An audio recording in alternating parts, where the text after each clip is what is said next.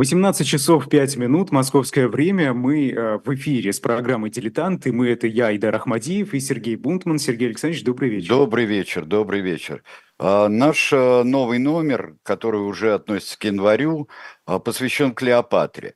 Но не столько Клеопатре, сколько Клеопатре и Риму, Египту и Риму, а, битвы при Акциуме, падению Марка Антония – Э, и э, фактически через Египет получилось э, взятие власти Октавианом, Октавием Цезарем.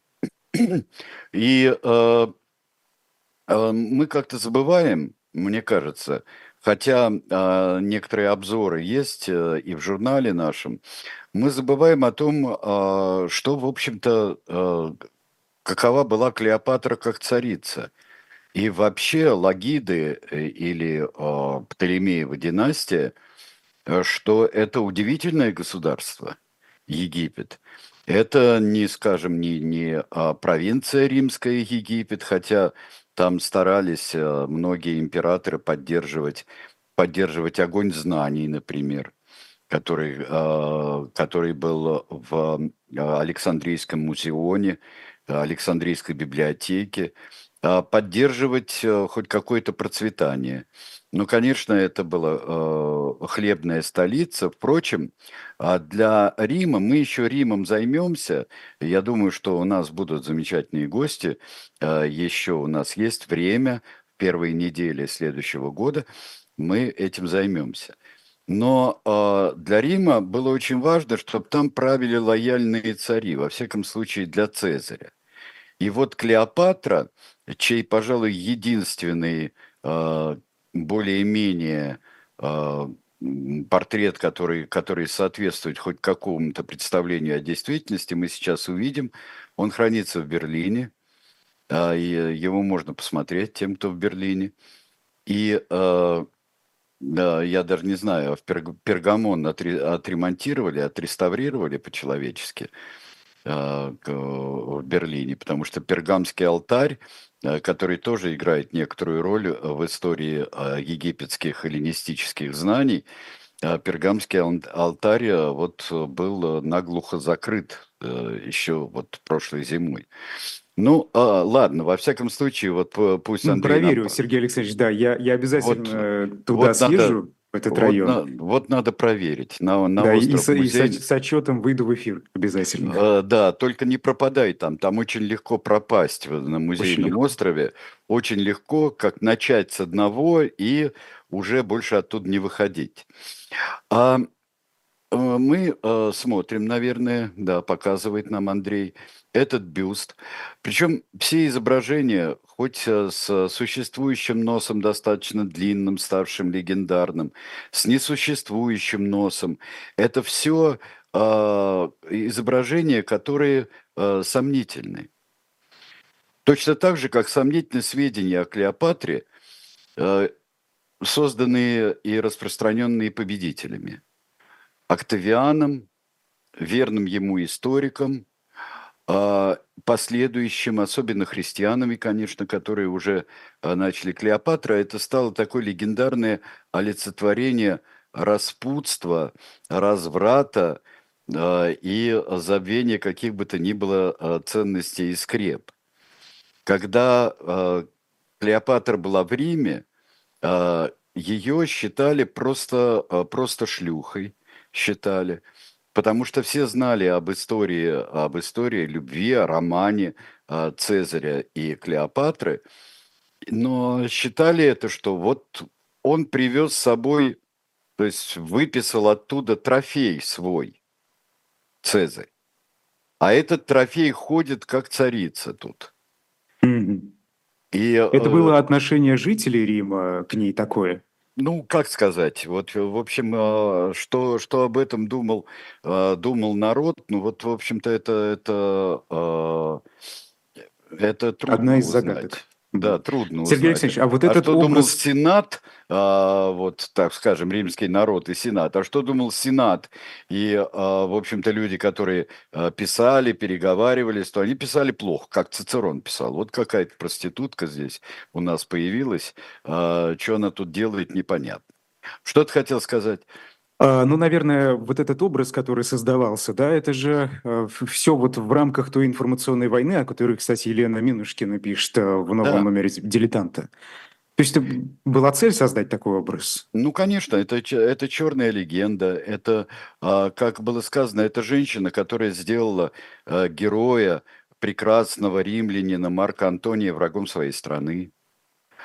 Которая а, непонятно что делала, когда, а, когда Цезарь, когда Цезарь а, умирал и когда его убивали, и пусть сразу после убийства она была в Риме.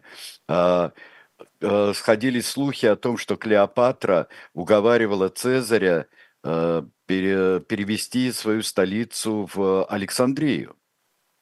Там спокойно, там хорошо, там вообще все, все замечательно. Там действительно было замечательно, несмотря на те гражданские войны, а, которые, в общем-то, в которых Цезарь принял участие, которые привели а, к а, гибели, достаточно зверской гибели, Пом- гибели Помпея, и чей противник Цезарь это, в общем-то, не одобрил. Э, И э, вот брат э, Клеопатры, один из первый из братьев э, царей э, Клеопатры, э, Птолемей XIII, э, Птолемей XIII, он пока не утонул, все было, все было достаточно бурно э, в этом, э, в этом государстве.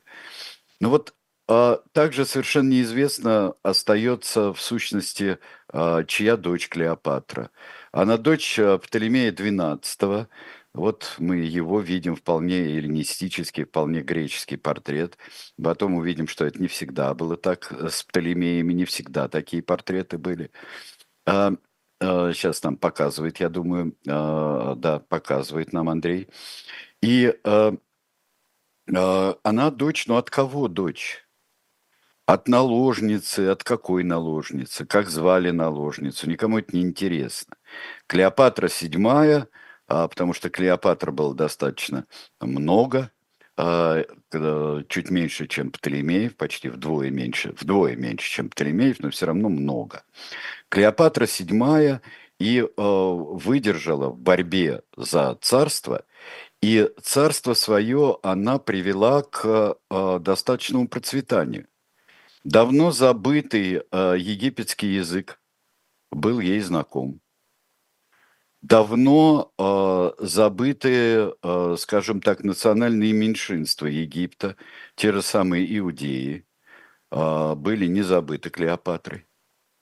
А, то есть их верованием э, и э, их э, святым местам были предоставлены определенные э, привилегии. Это известно. Но надо Это- сказать, что, скорее всего, здесь роль сыграло образование, которое она получила, да, в том числе Образование знание множества языков. У, не- у знания у нее были отличные. Она знала много языков.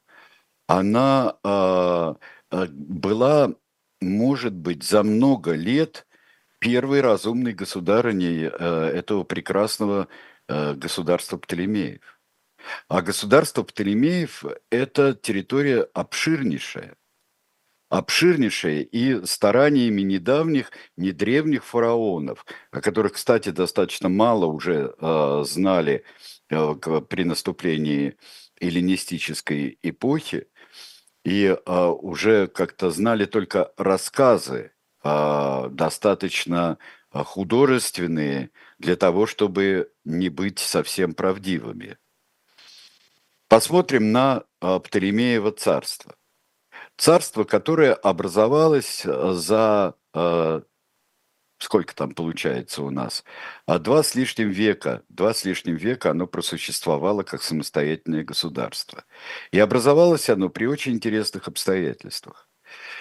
А, Нашим скорым, я думаю, героем Айдар э, среди тиранов станет Александр Македонский. Обязательно. Потому что и его завоевание, и его, как э, многие считают, не только мистики считают, человек, перешедший границы собственной ойкумены.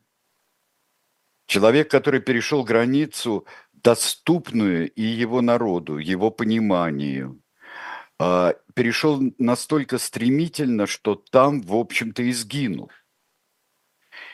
И его а, гигантская и империя сгинула хотя формально она еще 17 лет, да, примерно 17 лет до 306 года она еще будет э, существовать. Александр умер в 323 году до нашей эры. И тут же его сподвижники, диадохи, они начали бороться за власть. И то, что э, в конце концов Селевку, например, досталась Персия, а тому же Птолемею достался Египет – это не, э, скажем, мудрое завещание Александра. Ничего подобного. Это сатрапии, которыми должны были, по идее, управлять э, посланцы Македонского царства, великого, огромного, гигантского, превосходящего все мысленного, мыслимое э, Македонского царства.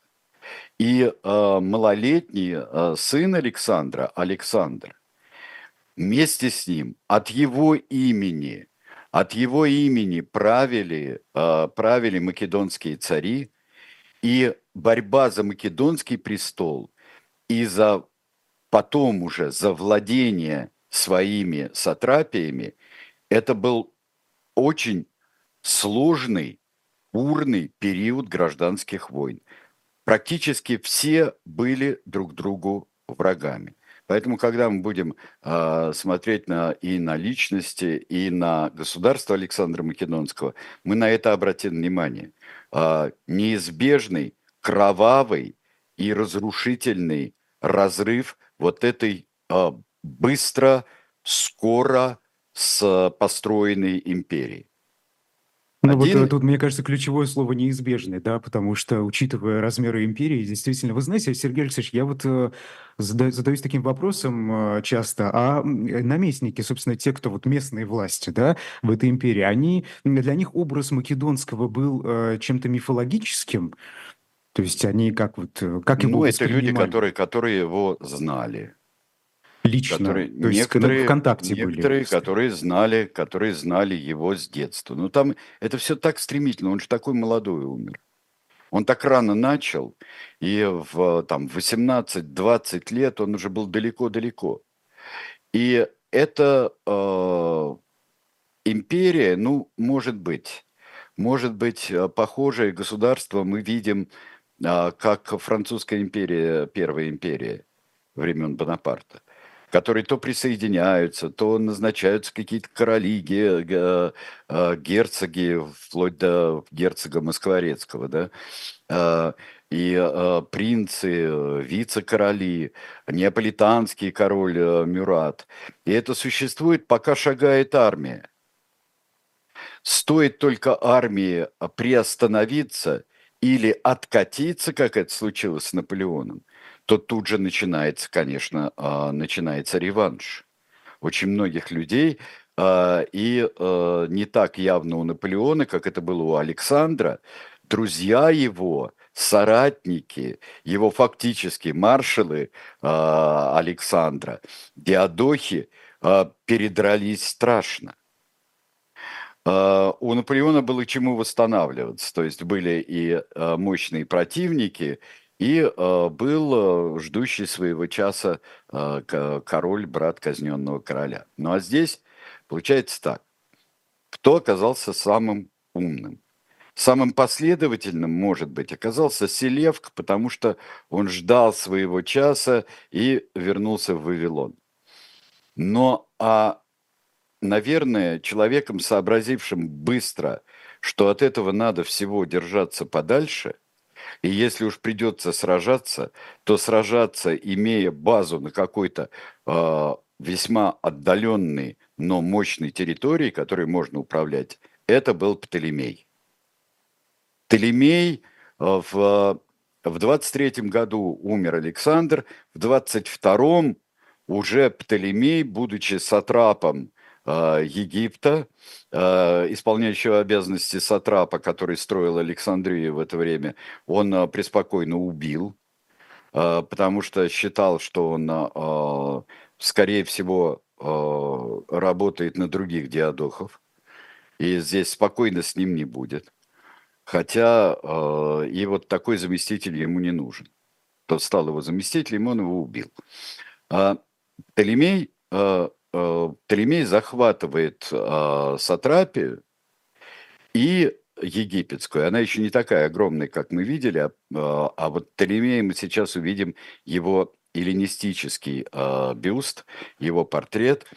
И Птолемей в 22 году уже перехватывает останки Александра, прах Александра и хоронит его в Мемфисе. Александрия еще не готова. Его потомки э, переведут в Александрию, э, перенесут, пока Птолемей их снова тревожить не стал. То есть у него были, э, он не дал увести Македонию, сказал, вот Александрия, вот здесь рядом с Александрией египетской, самый лучший из Александрий, э, пускай э, будут останки Александра Македонского, пускай будут находиться. Так и получилось до самого вот э, а, пропажи, исчезновения, обнаружения саркофага, э, саркофага чьего, не того.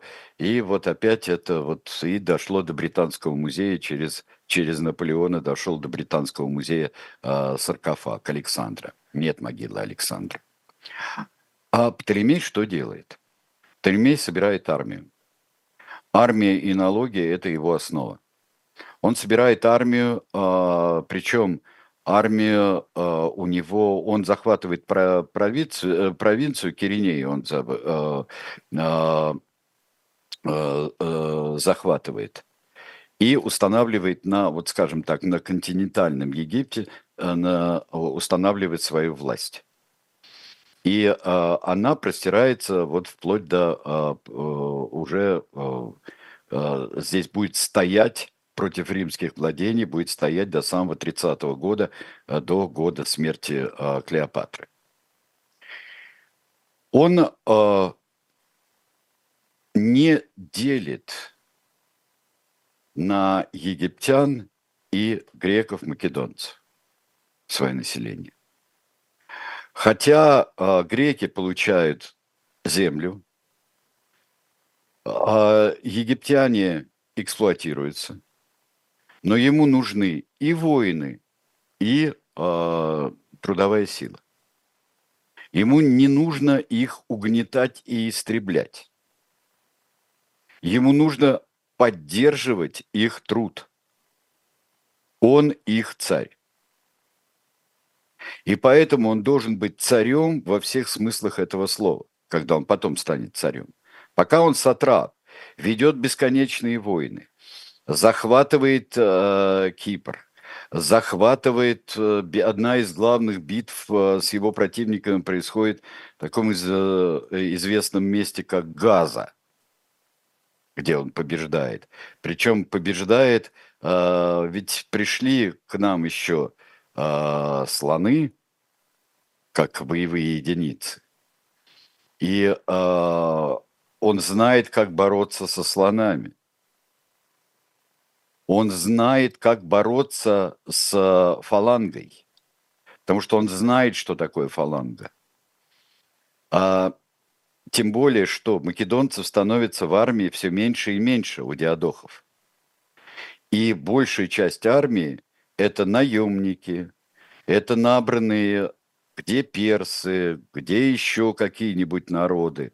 Это индусы, которые гонят тех же самых слонов в бой. А, и это не та фаланга, что была у, при молодом Александре. Это совсем другое. Он знает, как сражаться. И э, одновременно, ведя э, вот оборонительные бои, бои с диадохами, он проявляет несколько качеств. А, твердость, решительность, с одной стороны, и от врагов избавляется, которые ему мешают изнутри, врагов вот таких, как вот а, бывшие соратники Александра, а, бывшие, бывшие э, служаки Александра, как тот же самый исполняющий обязанности сатрапа в Египте, он их убивает. Но с другой стороны, Диметриуса, например, он владетели Кипра, владетели Македонии, э, еще во, во многом, он э, прощает, отпускает, отпускает, э, например, коменданта города Тир, отпускает, потому что тот хорошо сражался. То есть он, с одной стороны, он такой более Александр, чем Александр. То есть он такой Александр, который мог бы быть в зрелости, остановившись. Александр, который э, мог бы не от живости характера, мог бы там прощать или казнить, или беситься, э, что замечательно показывает нам Колин Фаррелл в кинофильме. Но э, он не делает тех ошибок. Он, с одной стороны, он милует врагов, у него есть полезные люди, но он не зависит. То есть, стремясь командовать, Александр во многом зависел от тех же самых диадохов, от их мнения. Слишком много было, а, было а, прав. Еще, а, с другой стороны, устройство городское и государственное. Он делит по свое государство египетское по греческому образцу, но полисов очень немного, то есть самоуправляемых городов.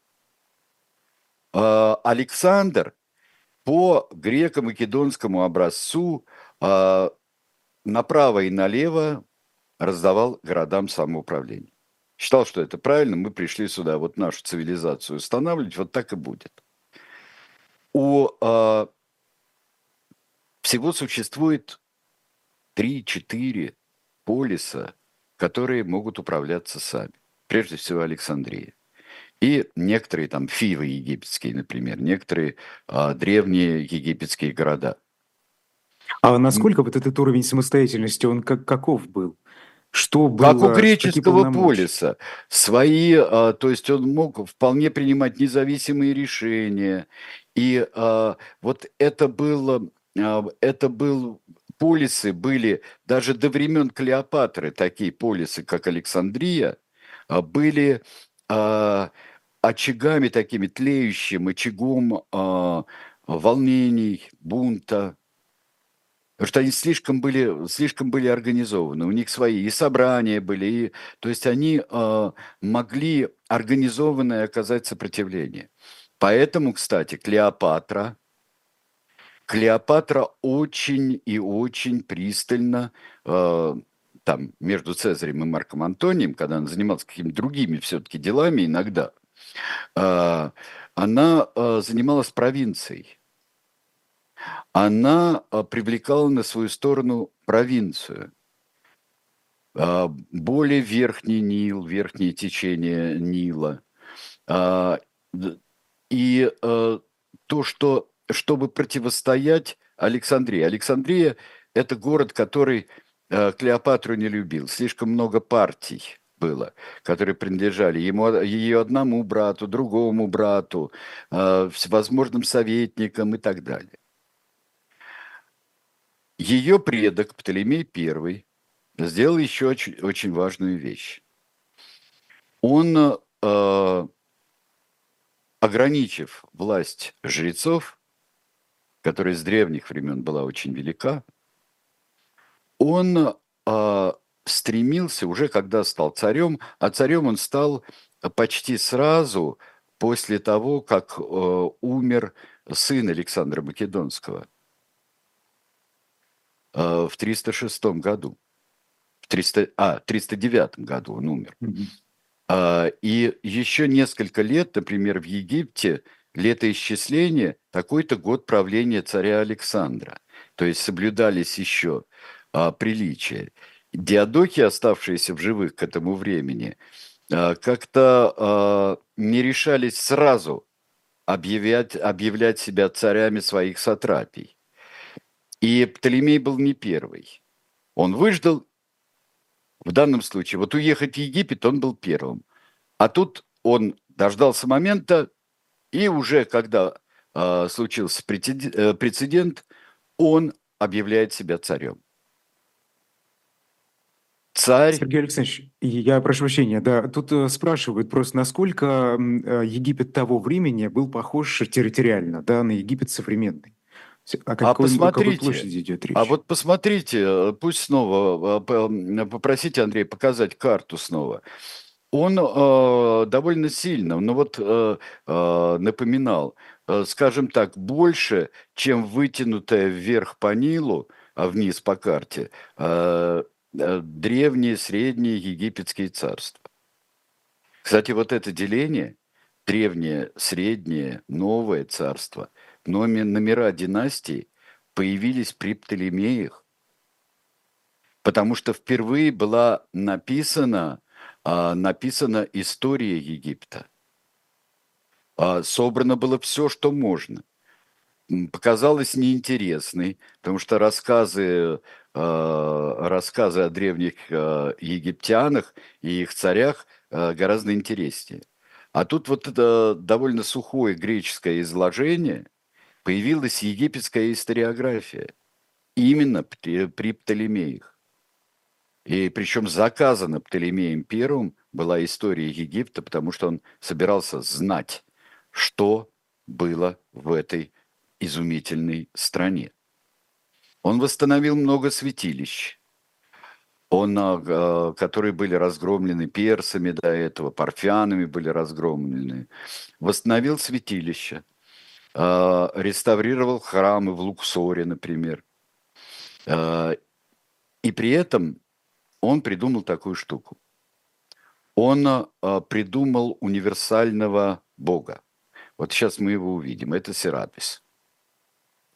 Это э, он э, внешне э, напоминает, напоминает, может напоминать Зевса, то есть он напоминает и греческого бога. Но в это настолько универсальный бог, и римляне, кстати, очень здорово, здорово это восприняли, когда Египет стал провинцией, то храмы были, и на Марсовом поле был храм Сераписа и Изиды. Э, он вобрал в себя очень много верований. А, и стал настолько популярен, что через э, греческих ученых он и отправился и в Европу. И а, он был для кого-то воплощением Асклепия, для кого-то воплощением Зевса, для кого-то он был воплощением египетских богов. Это была очень мудрая вещь. Это Но Серапис очень... – это бог и загробной жизни, и изобилия, вот там, и так далее. Очень много функций, да. Очень много функций. То есть это, это вот, вот бог. Это бог. А мы, наверное, прервемся сейчас, да, для того, чтобы а, через некоторое время представить вам книжку еще.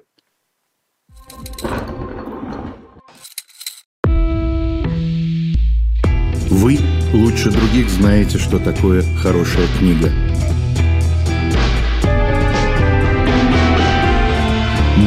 лучше других знаем, где ее можно купить. Книги на любой вкус с доставкой на дом. Интернет-магазин «Shop Diletant Media».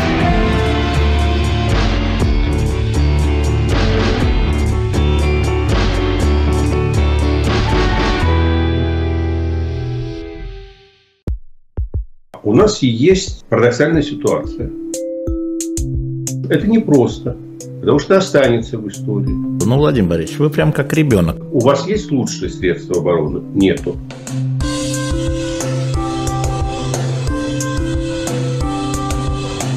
Мы же не живем в России просто так. У нас всегда должна быть какая-то миссия, ради которой можно сдохнуть. Это вообще вот кто доказал? Бжезинский.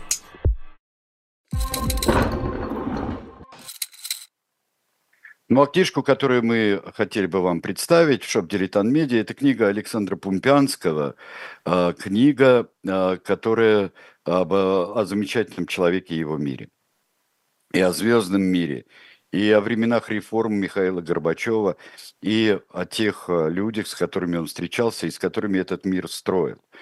И я всегда вспоминаю, что вот, конечно, настоящие, как где стоят бюсты, не на могилах за мавзолеем, э, куда ни кинь, то или тираны, или какой-то достаточно правитель тоталитарного государства, э, стоят э, около, около Шпрингеровского концерна, стоят бюсты Михаила Горбачева, канцлера Коля и президента, президента Буша старшего. Э, я считаю, что это человек, который создал тот мир, который рушится на наших глазах сейчас. Правда. Сергей Алексеевич, вы знаете, я сейчас в Германии нахожусь, и э, фигура Горбачева, и вообще вот его имя, да, э, здесь это просто до какого-то культа доведено, будто бы его имя просто везде, начиная от бутылки водки, заканчивая, э, вот даже можно просто пройти по отделу Ты знаешь, прессы всегда, в магазине. Когда, ты знаешь, мне всегда казалось, что э, Берлин, и мы э, об этом э, говорили э, с... Э, с Михаилом Сергеевичем, мне всегда было очень приятно ему признаваться в этом, что Берлин – это то место, где то, что он сделал, а, и видно, и ощущается а, лучше всего, мне кажется. Потому что ты каждый раз, переходя через эти два камня, которыми обозначается туда-сюда, которыми обозначается место, где была стена – вот переходя по, по сто раз, без э, проверки документов и э, просто э, э, не замечая этого, то ты э, видишь, как когда сшивались сосуды Берлина, вот все э, линии метро, станции, заполнялись пустыри, которые с востока перед стеной э, стояли, тот же самый Потсдамерплац, э, то видно все, что насколько этот человек э, велик для Европы и для нашей страны. Потому что... Вы знаете, им... эта память, она там сохраняется, она да, везде, да, абсолютно да. везде. Да. А будь то вот, вот просто, да, едешь по Берлину, приехал на Фридрихштрассе, например. И да. там рядом есть павильон, через который проходили люди из Восточного Берлина в Западный и обратно. И это все сохранено, это музей, он за абсолютно бесплатный, да, и имя Горбачева, конечно, там на каждом шагу. Да, великолепный э, и музей, и вот чекпоинт Чарли, где вот и пересечение с Циммерштрассе, э, это, это все просто э, видно. И э, где, и э, когда, как, когда мы видим, что если говорить честно и серьезно, то именно тогда а, Россия и другие страны Советского Союза, сначала весь Советский Союз, а потом другие, вернулись, вернулись в семью нормальных народов. Ну, оказалось неудобно, какие-то правила надо соблюдать. А, да, давайте вернемся к, а, к разумному правителю Птолемею. Я очень много сейчас говорю о Птолемее Первом, потому что э, можно только удивляться, какое изумительное государство он запустил. И э, то, что э, он действительно основал, и э, то, что греческий правитель и греческий по крови правитель становится правителем египтян, которые принимает их историю и принимает их обычаи. Не для того, чтобы не как Урфинджус, ставший колдуном, который там э, марципановых э, червяков ел, да, э, чтобы доказать, что он колдун замечательный. А дело в том, что да, вот сейчас посмотрите, вот его э, вполне ритуальное фараонское э, изображение скульптурное не похож, да, а, но а, это стало традицией, и имена есть а, ритуальные, это сохранится вплоть до Клеопатры. До Клеопатры, и вот, например, Цезарион, сын, он же есть у него и был представлен как Цезарион Гор, а сын Цезаря Осириса и Клеопатры Изиды. Это было важно. Это и государство было и целостным, и прочным. Да, а, цари из династии а, Птолемеев, а, цари теряли там какую-нибудь э, очередную Палестину, господи. И когда аж вздрагиваешь, когда говоришь, что вот палестинский вопрос снова остро стал при Птолемее таком-то и в такое-то правление. Ну вот, как стал, так и стоит. Вот, э, вот до сих пор по разным причинам, ну место какое-то, не зря там э, святыни э, множества религий э, находится, какое-то вот, вот такое место. Э, и э, вот когда спрашивали, напоминает ли он э, нынешний Египет, да, вот с Птолемеев, с эллинистического Египта, в общем-то, географическое понимание Египта, ну вот оно примерно вот такое, вплоть до королевства и вплоть до Арабской республики Египет сейчас. Территориально это вот примерно так. Плюс-минус там некоторые земли мы можем сказать, что э, Птолемей тоже строил империю. Но он строил их до определенных пределов. Да, э, там они теряли ту же самую Палестину, ту же самую э, Ближний Восток, Финикию, то завоевывают Родос, то Родос теряют, то Кипр завоевывают, то Кипр теряют, но он никуда не лезет. Ни один Птолемей не лезет никуда. Вот что значит, что основал это государство соратник одного из величайших завоевателей и наиболее стремительных завоевателей в мире, который понял, чем это, чем это грозит. Может, я фантазирую, но по делам его видно, что он понял. С другой стороны... А вот там та... было куда лезть, Сергей Александрович? Потенциально? Потенциально, ну, конечно, можно было поссориться с Селевком э, и э, начать через, э, например, Ближний Восток завоевывать Персию. Можно было э, не просто осуществлять контроль над э, этой частью Средиземного моря, флот-то не на пустом месте у Клеопатры появился, сильный флот, которым и ее отец э, торговал этим флотом с римлянами, с одними, с другими во время гражданских войн.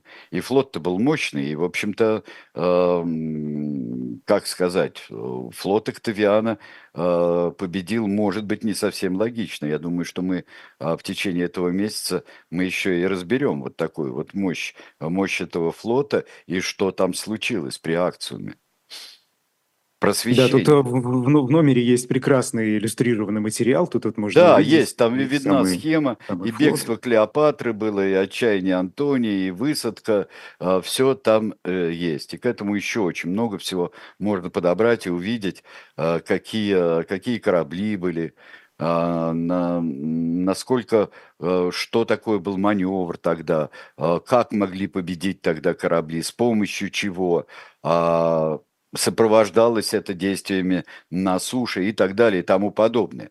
Но вот если говорить о, о вот э, этом царстве, которое основал первый Птолемей и все дошло до Птолемея XIV и Клеопатры VII, то вот ну, полюбуйтесь на реконструкцию утраченного нами чуда света, на Александрийский маяк. Ну вот, пожалуйста, вот этот рисунок, а, который а, можно принять за рисунок, а, ну, я не знаю, въезда в Нью-Йорк, там просто это не без того, кстати говоря, и не без того статуя свободы стоит на таком месте и на таком пьедестале. Вот эта статуя свободы, которая, та копия увеличенная, которая стоит в Нью-Йорке. А это первый маяк вообще – Фарос. Поэтому по этому имени маяк и стал называться как... Э, Когда вы говорите вообще, вообще? Вообще. Это первое такое сооружение. Ну, были а, там береговые огни, там э, а, зажигали когда-то, светили. Но вот нет, это, ну это интересный факт, э, потому это что как-то, был... да, вот в историю маяков э, я не погружался, а тут вот оказывается... Нет, ну вот это, это первый, вот, вот он маяк, вот Фарус, вот. То, что дало название маякам на многих языках мира, Фарус, остров, на котором он сделан. Александрийский музеон. Вот э, если э, заглянуть в список, э, в список людей, которыми, э, которые в Александрии в разные годы Птолемеева царства, в разные времена, которые там работали, думали, это от Архимеда, Евклида до Птолемея, который астроном, и причем а, его установившаяся геоцентрическая система Птолемеева, а, она соперничала с гелиоцентрической системой. Работали оппонирующие друг другу школы. А, были замечательные писатели. Почти получилось возрождение великой греческой эпической литературы. Аргонавтика написана на основе а, музее. Александрийская библиотека. Да, она горела. Кстати говоря, вот э, пожар Александрийской библиотеки, э, тот, который был во времена э, нам близкие, то есть близкие во времена Клеопатры, э, то э, э, это очень такое противоречивое сведение. Говорят, что горел порт и склад. Это то, что мы читаем в новостях каждый день, да? А, вот, а, а если в наше время а, сведения уж не так а, а, точно приходят, то а, в то время тоже разночтения были. Сколько книг сгорели? 400 тысяч книг сгорело в библиотеке. А, другие историки и говорят, что ничего, книги-то не сгорели. Сгорели, судя по всему, книги, библиотека не сгорела, книги, которые должны были отправить в Рим. А, но что сделал Марк Антоний, например? Марк Антоний невзгоды Александрийской библиотеки компенсировал огромным количеством а, книг из Пергамской библиотеки. Вот почему я вспомнил а, Пергамон и Пергамский а, а, алтарь. А, из Пергамской библиотеки. То есть это средоточие знаний, которое довольно долго выдерживало и э, Октавиан туда приходил. Покровительство, э, покровительство взяли римские императоры, римские цезари, римские императоры взяли покровительство на себя над Александрийской библиотекой. Это чудо, было, которое продолжалось и уже в нашу эру при э, римских властителях, когда э, уже в пору христиан Александрийская библиотека э, и э, ее, скажем так, неоплатоники, философы подверглись гонениям не потому, что со стороны всех христиан. Это были еще недосформировавшегося учения ветви, то есть знание не пропадало. И просуществовала она почти до VII века. Вот, а, то есть то, что основал Птолемей и поддерживали его последователи, это продержалось очень долго. Так что, делая вывод, что а, какой-то Клеопатра управляла буйным, интриганским, довольно диким, отсталым по сравнению с Римом, э, непонятным, экзотическим, полным тайн, ядов и чего-нибудь еще государством? Наверное, нет. Наверное, нет. Конечно, разрастающаяся махина э, Римской республики, все еще республики, а потом империи, она не могла не поглотить э, Египет, так или иначе. Потому что он и кузница, и житница, и здравница, он все был. А Александрийский порт – это был второй порт Средиземного моря после Карфагена. И э, замкнуть, конечно, Средиземное море – но, может быть, это была и ошибка, потому что лояльные, своеобразные, как считал Цезарь, а, были лучше, например, а, людей, которые управляли провинциями римскими, а Цезарь это знал лучше, чем кто-либо, наверное, в свою эпоху, понимая, например, что такое провинция Испания, которую он много чего надел, что это будет еще один, причем способный к шантажу, э, и история с Антонием это тут же доказала после смерти Цезаря, это может быть очагом антиримских выступлений, э, очагом новой гражданской войны. Но Октавиан, а, победив в последнем бою а, гражданских войн римских, хотя это весьма условно, я бы сказал, когда вспыхивали восстания а, в Риме, чем больше становилась Римская империя, чем, тем больше становилось очагов мы увидим потом в истории императоров, которые провозглашаются не только а, в Италии, и не только в Греции, и не, а, а провозглашаются, например, в Лугдунуме Гальском, нынешний Леон. А, мы видим государство, которое испытывало большие трудности. Кстати говоря, о хлебной сделке у нас а, повествуется, но в, на римскую гражданскую войну пришлось, вот на последнюю из войн, ей предшествовало э, неурожай в Египте и разлив, разлив Нила. Было, было большое наводнение, и очень много из посевов погибло, и э, продуктов не стало хватать э, и в самом Египте. Mm, даже так. Даже в самом... Конечно, в самом Египте и э, Клеопатра э, тогда, может быть, она, за счет провинции она задабривала Александрию,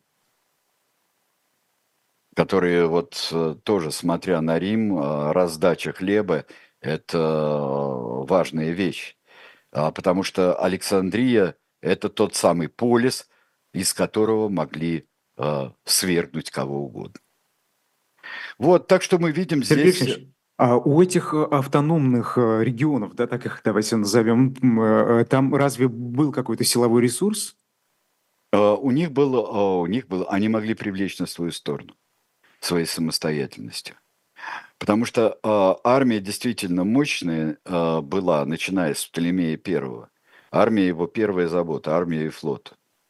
Вот после того, как в Диадох он э, разочаровался, союзниками э, Птолемея стали армия и флот единственными. Но а, ресурсы были, как у греческих, они могли собрать ополчение. Они могли собрать ополчение. Да, кстати, одним из факторов э, того, что э, вот после смерти Цезаря, э, когда произошли э, вот эти бедствия стихийные в Египте, там стояли легионы, оставленные Цезарем. Стояли четыре легиона, по-моему. И они на фоне этого и неурожая, и вообще безделья, они, конечно, погуляли очень здорово, пока их не отозвали в Рим. Тоже был фактор вот этого римского присутствия. Но, естественно, они были близко к э, большим городам, к полисам тоже. Так что это mm-hmm. тоже был, э, тоже был потенциальный ресурс, да и сами были хороши римские войска. Да. Вот. В чате спрашивают, а все-таки что стало причиной заката империи? Что пошло не так и в какой момент? А какой империи? А, египетской, ну, э, имеется в виду, вот, э, как, как, когда что-то пошло не так у Клеопатры? А, мне кажется, я что так понимаю, если я правильно понимаю. Это вопрос, не, не у Клеопатры пошло не так.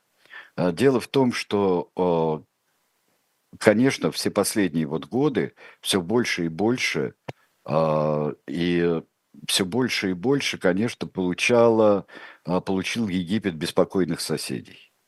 И римская экспансия, это, конечно, был фактором а, таким, который, а, который точно ослаблял. И а, мне кажется, а, что на чем бы ни была ст- стабильность египетского эллинистического государства основана, но мне кажется, а, своим действительно, своей жесткой поступью, культом силы, особенно в последние годы римские гражданские войны, они э, давали дополнительную э, силу гражданским войнам невнятности наследования. Это, может быть, тоже был один из факторов. Э, но при Клеопатре стабилизировалось, наоборот.